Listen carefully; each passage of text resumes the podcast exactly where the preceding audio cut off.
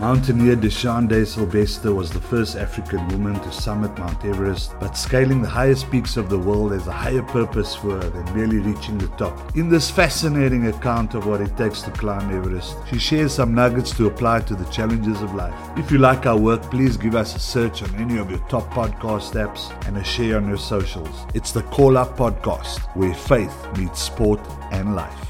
Please note this podcast is in association with our partners from the All In Conference in Gqeberha.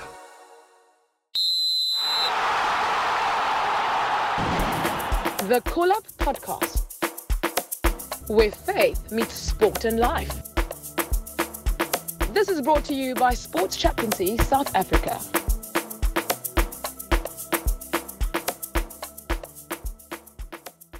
This is just a story of a little girl who had a dream and, and handed it over to God and said, Please do with this dream what you want to do with it. So I'm not going to spend too much time giving a lot of the background stuff, but some of you must know that I was actually born in Kariega. so I did my primary school years here, and then my parents moved us to Joburg, where I spent the last 40 years, and then six months ago I moved to Plett. Uh, so a lot of the chunk of my life and work happened out of Joburg, and it's out of Joburg that a lot of my climbing started. But it actually, it actually the the inspiration for my climbing was my grandmother. Um, I think she had a crush on Sir Edmund Hillary. Uh, you know, she was a young lady when he got to the summit of Everest, and uh, the Queen was coronated at the same time. So I grew up with stories of these two things coinciding. And, um, and so somewhere along the line, I kind of got this idea that I'd like to see Everest with my own eyes when I grow up. And, uh, you know, that just kind of led me to the point of, uh, of being on the first South African team uh, to, get to, the, to get our flag to the summit of Mount Everest in 1996. So I was part of that team. If you can remember, there was a moment some time ago where the South African flag made it to the top of the highest mountain in the world, and I was on that team to do so. So, you know, it's, it's a funny thing. Uh, the Bible says the truth will set you free, but I've also found in my life that sometimes it's the absence of the truth that can set you free. and let me explain why I say that.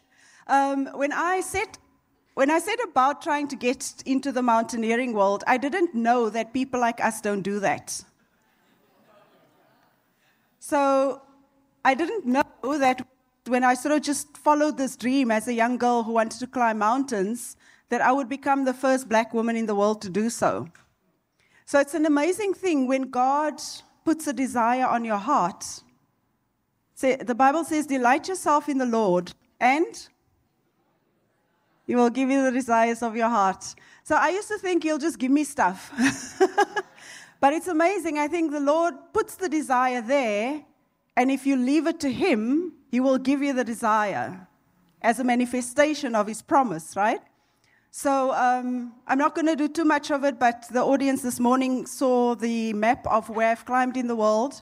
I've climbed on five continents. Um, my pursuit is to get to the highest peak of each of the seven continents. I've been on expeditions to five of them, two expeditions to Mount Everest.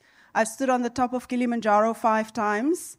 Um, I've climbed in the French Alps, in the Russian Caucasus, in Alaska, in South America, in the Andes, and a couple of other mountains around the world that are far smaller than the ones I've just mentioned. So, high altitude climbing is basically when you're on mountains that are mostly over 5,000 meters tall. So, that's what separates you from just uh, sort of trekkers and other climbers.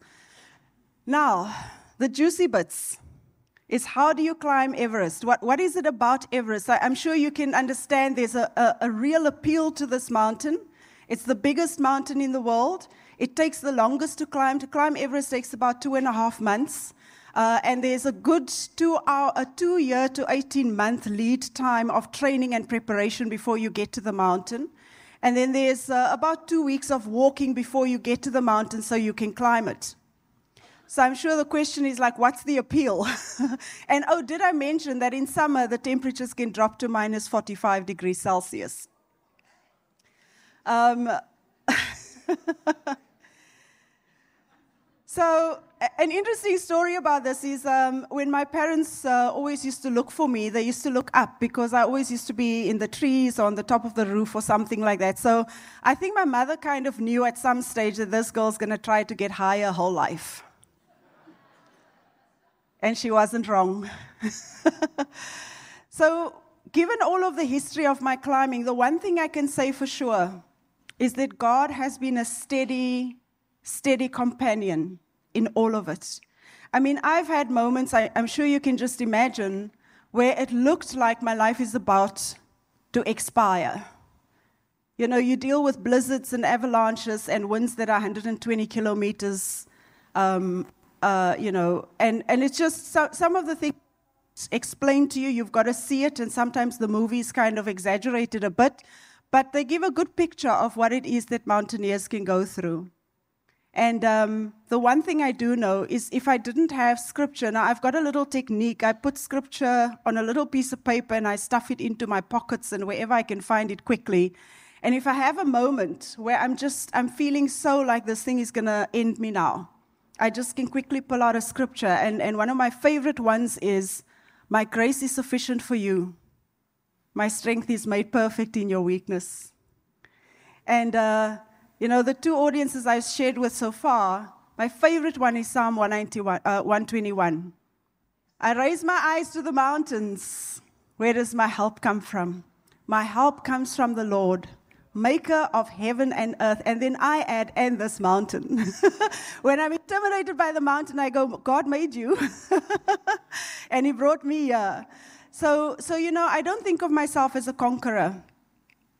I think of myself as a person who goes on a journey that will eventually be something that I can share with others to inspire, to encourage. That's really my purpose in life is to encourage. That's my, my real job from God is you've got to encourage people. And uh, it just so happens to take me to the mountains in order to do that. Uh, so every time I climb, I always ask myself, how am I going to turn this into a testimony? Something goes wrong, and, and let me let you know, things really can go awfully wrong. I always ask myself this, this suffering that I'm going through right now, how am I going to turn this into a testimony? So, you know, as a result, I've become a, a motivational speaker.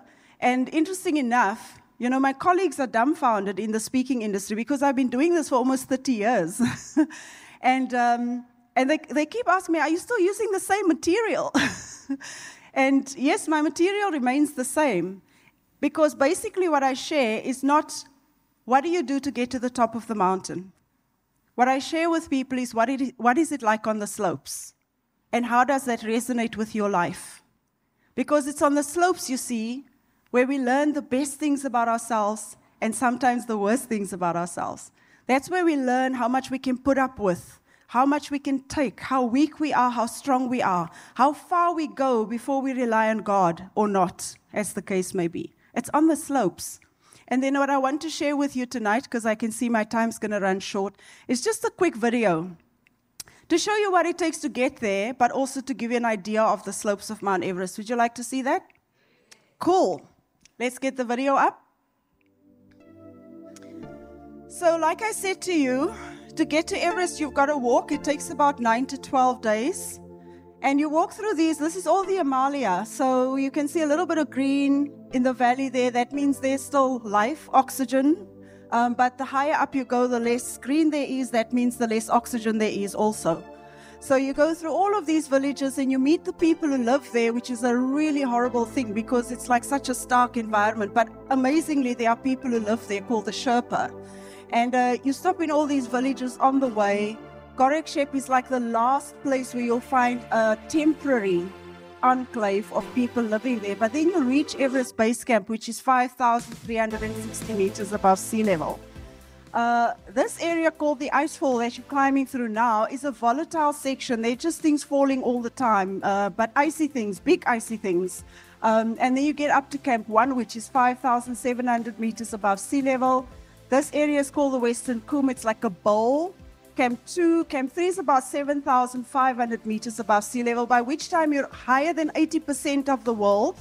um, and all the mountains in the world. By the time you get to Camp 4, you've got 20% oxygen available in the atmosphere, and now you're basically dealing with knife edge ridge stuff when you get to the summit um, of Mount Everest at 8,848 meters above sea level. So, here's a question to you all How many of you have graduated from anything? Just hands up quickly. Graduated, right? Even kindergarten, if you've done that, you know, put your hand up. Um, so, so here's the question. If you've graduated from something, it means you went up onto a stage somewhere and, and they handed over a piece of paper to you, and that meant now that you're official, you, you graduated, right? So the question that I want to ask you is how long did it take you to get to that moment? How long does that take? Years? Four, five, six, right? And uh, if you get your matric, I know it doesn't get handed over like this, but the point is, there's a moment. How long does that moment last when you, when you get the piece of paper, shake hands, photo op? Seconds. So Everest is the same. You spend so much of your time, in fact, 99% of your time on the slopes of the mountain. And did you know that after two and a half, half months of climbing, you'll only have about an hour at the top of the mountain? So for me, the lesson is why make it, why make the top so much that you're willing to sacrifice all sorts of things, including your family sometimes, including other things that are really supposed to be so important in your life. So for me, the journey is about concentrating on what God wants to do with where you're at. Does that make sense to you? What is God doing while you're on the slopes of the mountain? And so the next uh, slide that I want to show you before I um, close off is how God has led me to the point of understanding that I am not actually, uh, it is my, my objective to get to the top of every mountain I climb. You know, I've never met a sports person say, I'm, I'm just here to participate. Everyone wants to win, right? So if you're going up a mountain, the objective is to get to the top of the mountain. But the thing that God has taught me is He's taking me to the slopes. But more than the slopes, He's also taking me to base camp. So let me show you why it takes so long to climb Mount Everest. This, this might freak you out a little bit, but just bear with me. So there's the mountain. Base camp. You just click for me every time I say a, a camp. I forgot my clicker. Base camp is 5,360 meters above sea level. It takes those two weeks to get there. You set up your camp because it's now your home or your infrastructure for the duration of your inf- expedition. Then you go through this thing called the icefall. The icefall is that volatile section on the mountain. And you kind of go through that a little bit, get to Camp 1. Camp 1 is your first sleepover stop. Once you reach Camp 1, you're kind of two, two weeks into your expedition time now. You turn around after sleeping there and come all the way back to base camp. And then you stay in base camp for about three, four, five days, depending on the weather, your body, how the team is doing, your resources, and so on. And then you get some of your equipment and you, you, you recover yourself, replenish, recharge. You go up through the ice fall again up to Camp 1. This time you get to Camp 2 at 6,500 meters, and you have a night of sleeping in Camp 2, sometimes two nights, depending on the weather. And then you come back to Camp 1 to sleep there for a night, and then you come back down to base camp to spend three to four days in base camp. And once you've done the base camp thing, remember you're there to acclimatize, recover, replenish, recharge, check in with your team, make sure everyone's there, resources are still okay. You get some of your equipment up. Then you go back through the ice fall to Camp 1, sleep there, go up to Camp 2, sleep a night in Camp 2. Then you go up to Camp 3, 7,500 meters above sea level. And guess what? You sleep a night in Camp 3 and you come back to Camp 2, sleep a night in Camp 2, come all the way back to base camp, and then you spend another four or five days in base camp. I said it's going to freak you out. I'm sure you're asking the question why? now, did you know that our bodies are not designed to go from where you are now, which is ostensibly sea level, say even to the top of Kilimanjaro, without imploding from a lack of oxygen? So, God has designed us so cleverly that the best way to climb high altitude mountains is to sneak up a little bit and come back down. And you sneak a little bit higher and you come back down. And what that does, if there are any doctors in the room, they'll verify that what your blood vessels do is they start to learn how to use less oxygen and transport it to your vital organs. But unless you do it like that, let's just say you want to fast track yourself to the top. If you don't want to do the whole acclimatization thing because it's boring and it takes long and you repeat everything, you are going to set yourself up for disaster. Because without returning to base camp, you will not have what it takes to climb the higher reaches of the mountain. Did you know that? So, if you've ever had this scenario in your life where you feel like, why am I here again? Has that happened to you? Feel, it feels like I just keep repeating the same scenario. Why, I, why is this disaster repeating in my life? Don't put your hand up if you've ever been there. But we know what that's like, hey? So the way I see that is you're just in base camp. Are we supposed to do with base camp? Recharge, replenish, recover, resource ourselves, reset ourselves. And I think so much of the time we get so impatient with our base camp moments. We want to we wanna get out of it quickly. We want to take charge and we say, okay, God, I, have been here two days now. I'm going to go back up the mountain. And God goes, I actually need you here for double that time. And those of you who are old enough will know if you try to fast track what God is doing with you in base camp, you will return. Somehow life will make you have to come back down to base camp. So I want to encourage you tonight.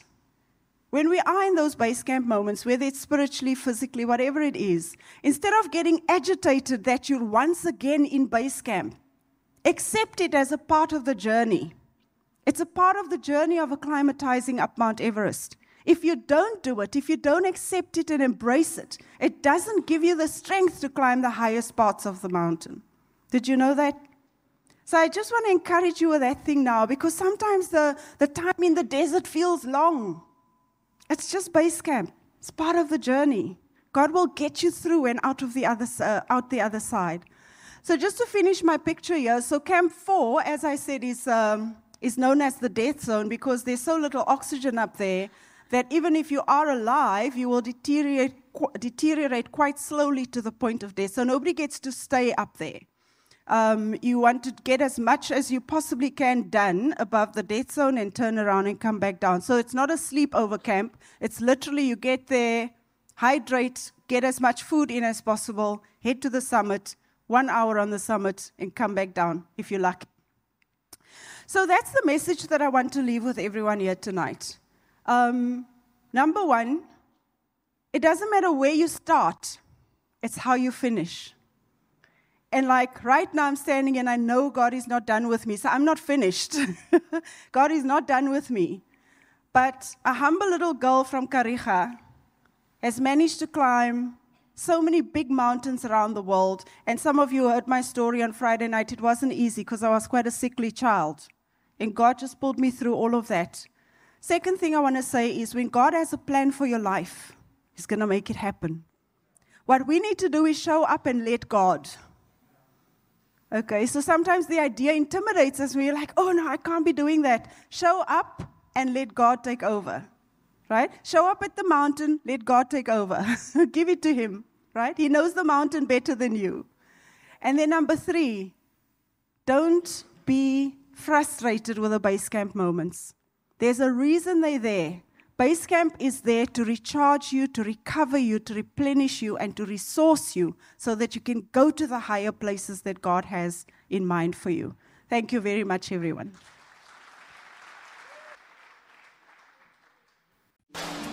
The Call Up Podcast, where faith meets sport and life. This is brought to you by Sports Chaplaincy South Africa. The power of his dream brings you here. LIA Productions.